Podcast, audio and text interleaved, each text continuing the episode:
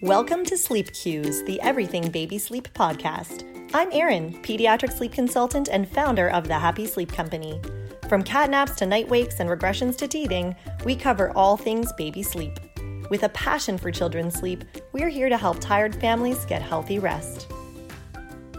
Hi, everybody. Welcome back to Sleep Cues. I was having a conversation with a mom yesterday, and she was telling me that her baby naps amazingly during the day and has really long naps and does pretty well during the night, but always wakes up really early, like 5 a.m. every day to start his day.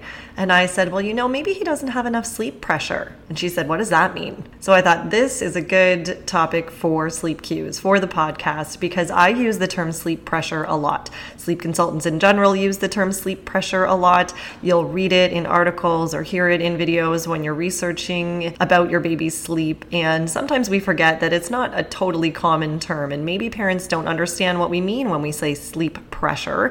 And it's important to understand what that means in order to be able to apply it properly to your child's sleep schedule. So, today's episode is going to go through sleep pressure, what it means how you can ensure your child has enough sleep pressure and what can happen if your baby doesn't have enough or is overtired. So let's get into it. Let's talk about sleep pressure. First of all, what do we mean when we say it? What we mean is the literal pressure that is on your baby to go to sleep at sleep time.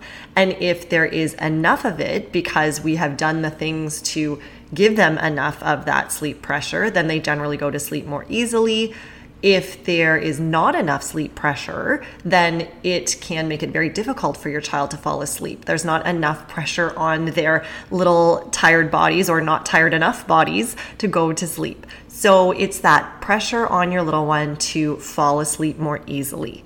So, how do we create sleep pressure is probably the bigger question. How we create sleep pressure is making sure that we keep your little one up for an age appropriate amount of time. So, we'll talk about awake times. Also, making sure that your baby isn't having so much daytime sleep that it's actually negatively affecting their nights. So, a lot of times when parents come to us, their issue is that their baby just doesn't sleep well at all. They only take short naps, they wake up lots during the night not having enough sleep pressure is probably not an issue for that child.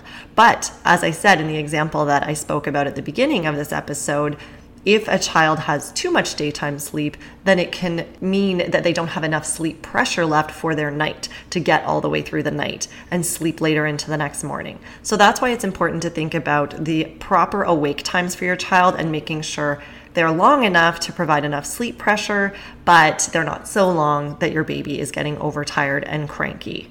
So let's talk about awake times to explain that a little bit more. Awake time is the amount of time your baby can be awake before they start to get overtired. The amount of time they should be awake before you should be putting them down for their next sleep so that they're not overtired. Because, of course, we want to avoid overtiredness because overtiredness can cause difficulties going down for naps, short naps, difficulties going down for bedtime, night wake ups. So, we definitely want to make sure that your baby is not overtired going down for sleep. But what if your baby's not tired enough? That's where we start to talk about sleep pressure and making sure that there's enough sleep pressure on baby to go to sleep. Generally, I would suggest that a nine month old can handle around two and a half hours of awake time before their first nap, maybe even a little bit more. So, if I'm talking to a parent who tells me that their nine month old only has about an hour and a half to two hours of awake time before mom or dad puts that baby down for their first nap, I'm going to tell that parent, I don't think your baby's tired enough. I don't think he has enough sleep pressure to go to sleep well for that first nap. And that's why you're finding he won't fall asleep for it. Or he'll fall asleep, but he'll only have a short nap. So often you hear us sleep consultants talking about how if your baby's overtired, it could cause short naps. But if your baby's not tired enough, if your baby doesn't have enough sleep pressure, that can also cause a short nap. So that's something to keep in mind. Getting those awake times just right can be kind of a pain in the butt, but it can be so helpful in finding that sweet spot and making sure your baby is not overtired, but is just tired enough to go down for their sleeps. So we want to make sure that your baby's up for enough time that they're tired enough to go down for their sleep. So you can head to thehappysleepcompany.com and check out our blog or go to the Happy Sleep Company on Instagram and check out our posts on age appropriate awake times. And that's going to walk you through the right awake times for your baby at each individual age and help you decide when to put your baby down. So again, they're not overtired, but they have enough sleep pressure. The next thing we want to talk about in terms of awake time is what that means. That means from the time your baby wakes up until the time you place them in their crib for their next sleep. So, a lot of parents will ask me, does that include their 10 minute nap time routine? Yes, it absolutely does. Factor that in because, especially for little infants, four months old, six months old, even eight, nine, 10 month olds, they are really temperamental when it comes to their sweet spot for putting them down for their rest. And if you miss that sweet spot by 10 or 15 minutes, it can make a really big difference in how easily your child goes down. So, we really want to make sure we get it just right. And that means if you have a 10 minute nap time routine, you include that in your child's awake time. So if your five month old can handle two hours of awake time before they start getting overtired, you want to include their little 10 minute nap time routine in that two hour awake time and put them in their crib at the end of that two hour awake time. Once again, that's going to ensure that they are not overtired, but that they have enough sleep pressure and are tired enough to go down for sleep. We also want to think about not just naps, but the night times and the mornings. And this is what I alluded to at the beginning of this episode. So, if your baby has tons and tons of daytime naps and really, really long daytime naps, but you're finding that their overnight sleep is disrupted and they always wake up really early to start the day, it could be that they don't have enough sleep pressure on their night. If your child gets a ton of his total sleep needs met in the daytime, there might not be enough sleep pressure left for the nighttime for him to get through to the morning. So if your baby has these really big, long, great naps, but is constantly waking up at 5 a.m., one of the culprits could be that he's met his daily sleep needs by 5 a.m. because he had so much sleep during the day before that, and then he slept through the night. Now it's 5 o'clock in the morning, and there isn't any sleep pressure left on his body. So you may need to consider at certain ages, or depending on your child and how they're napping during the day, capping some of those naps a little bit shorter if you're finding that they are probably disrupting your child's nighttime sleep or causing those early morning wake ups. A really common age that I start to see this happen at is around the five to seven month mark, where maybe we've started to sort sleep out. Maybe your baby has started to sleep better. Maybe your baby has started to take big long naps. But we're in this tricky stage where if your baby is six months old and has three huge naps in the day, they don't have enough sleep pressure left on the night. That is a good example of an age where you may need to cap each nap a little bit shorter to keep a good three nap schedule, but make sure there's enough sleep pressure on the night. And if you check out our four to eight month sleep guide, you're going to find a lot of information about specific scheduling issues that can be helpful at that age, ideas around capping naps, age appropriate awake times, and sample schedules in that guide because that can be a bit of a tricky age. Again, around the 11, 12 month mark, a lot of children are in a stage where they still need two naps, but if they have two really long naps, then their overnight can start to get affected because they're having so much daytime sleep that it's actually taking away from the sleep they're able to achieve at night. So that might also be an age where you need to start to cap the daytime naps a little bit shorter to preserve enough sleep pressure for the night. I want to take a moment to tell you about Nanobaby a company dedicated to creating amazing products that will guide you through your baby's feeding journey. Because really, if there's one thing as parents that's just as important and often just as daunting as baby's sleep, it's feeding our babies. Dedicated first and foremost to baby's health, the Nanobaby team joined forces with a team of pediatricians, lactation consultants, and biomedical engineers with a vision to be parents' first choice in baby care. They continuously design new technology that supports the special bonding moments that feeding time creates between us and our little ones. The Nanobaby product line includes the first ever nutrient preserving baby bottles, the most advanced silicone baby bottles on the market, innovative breast milk storage, stylish travel essentials, and more.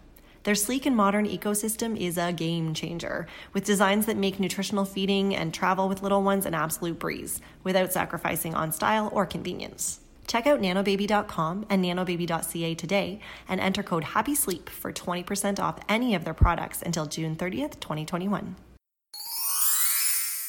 And the other thing I want to talk about around sleep pressure is the activities that you do in the day. A lot of parents will ask me, do the activities that I do with my child in the day affect their sleep? if I don't do enough with my child in terms of physical activity or stimulating them, can it mean that there's not enough sleep pressure for them to go down for sleep? Conversely, if I do too much, if I'm outside all day running around with my child, stimulating them immensely, is that going to cause them to be overly stimulated and then overtired and cranky and not go down as well for their naps or for their night? And absolutely, activities can affect your child's sleep, but don't stress about it too much. Usually, when your child is in the infant stage, it really is more about the amount of awake time they have than the precise things that you do during that awake time. So don't stress about it too much, but I will will say that it can make a difference and it's something to keep in mind if you are struggling with your child's sleep, that what you do in their awake time might be making a difference. If your child is very, very stimulated constantly during their awake time and they get no quiet downtime during that awake time, they're constantly surrounded by different people, different faces being passed around among different people, and there's never really a break, that could mean that your child is pretty overly stimulated by the time their nap rolls around. And in that case, you may want to extend your nap time routine just a little bit by five or 10 minutes and take your child away from the chaos for a little bit longer and give them a little more of a wind down time on their own with you in the quiet so they can wind down a little better for their nap. The other situation is if your child spends a lot of their awake time in a situation like a swing, a stroller, the car seat, a carrier. Those are all great devices and necessary devices for us as parents to get things done, get out for fresh air, go grocery shopping, all the things we need to do. But if you are finding that your child spends a lot of time in a swing, a stroller, a carrier, the car in their awake time, and then they are also having a very difficult time going down for their nap, it may very well be that they are getting kind of drowsy and very lulled in these types of devices constantly during their awake time, and it's taking away from the sleep pressure at nap time. And by the time nap time or bedtime rolls around, they don't have enough sleep pressure because they sort of dozed here and there and were very lulled during their entire awake time in those devices. So it's something to keep in mind. Again, of course, we're going to use our strollers, our swings, our carriers, the car seat to get things done and get around and visit people. But we do want to keep in mind that doing that too much, doing that in every awake period, could really take away from your, our child's sleep pressure. So we do want to make sure they have some stimulation and some activity in their awake period to enhance that sleep pressure by the time sleep time rolls around. So that's a synopsis of sleep pressure. I hope it's helpful. I hope that definition helps you to determine in your mind what's right for your own individual child when it comes to their sleep pressure and what they need to go down more easily. If you have any questions about it, you can always feel free to DM me on Instagram at the Happy Sleep Company go online, check out the website, email us. We can include questions in the next Q&A episode of the podcast, and I will always get back to you with any answers to your questions if you have them. Have a great week, everyone. Thanks for listening to Sleep Cues, the Everything Baby Sleep podcast. If you enjoyed this episode, please subscribe, leave a review, and share this episode with a mom or dad who might need some rest. Connect with us on Instagram at The Happy Sleep Company and check out our website, thehappysleepcompany.com, for loads of blogs, sleep guides, and information about how we work with families one on one to get sleep on track.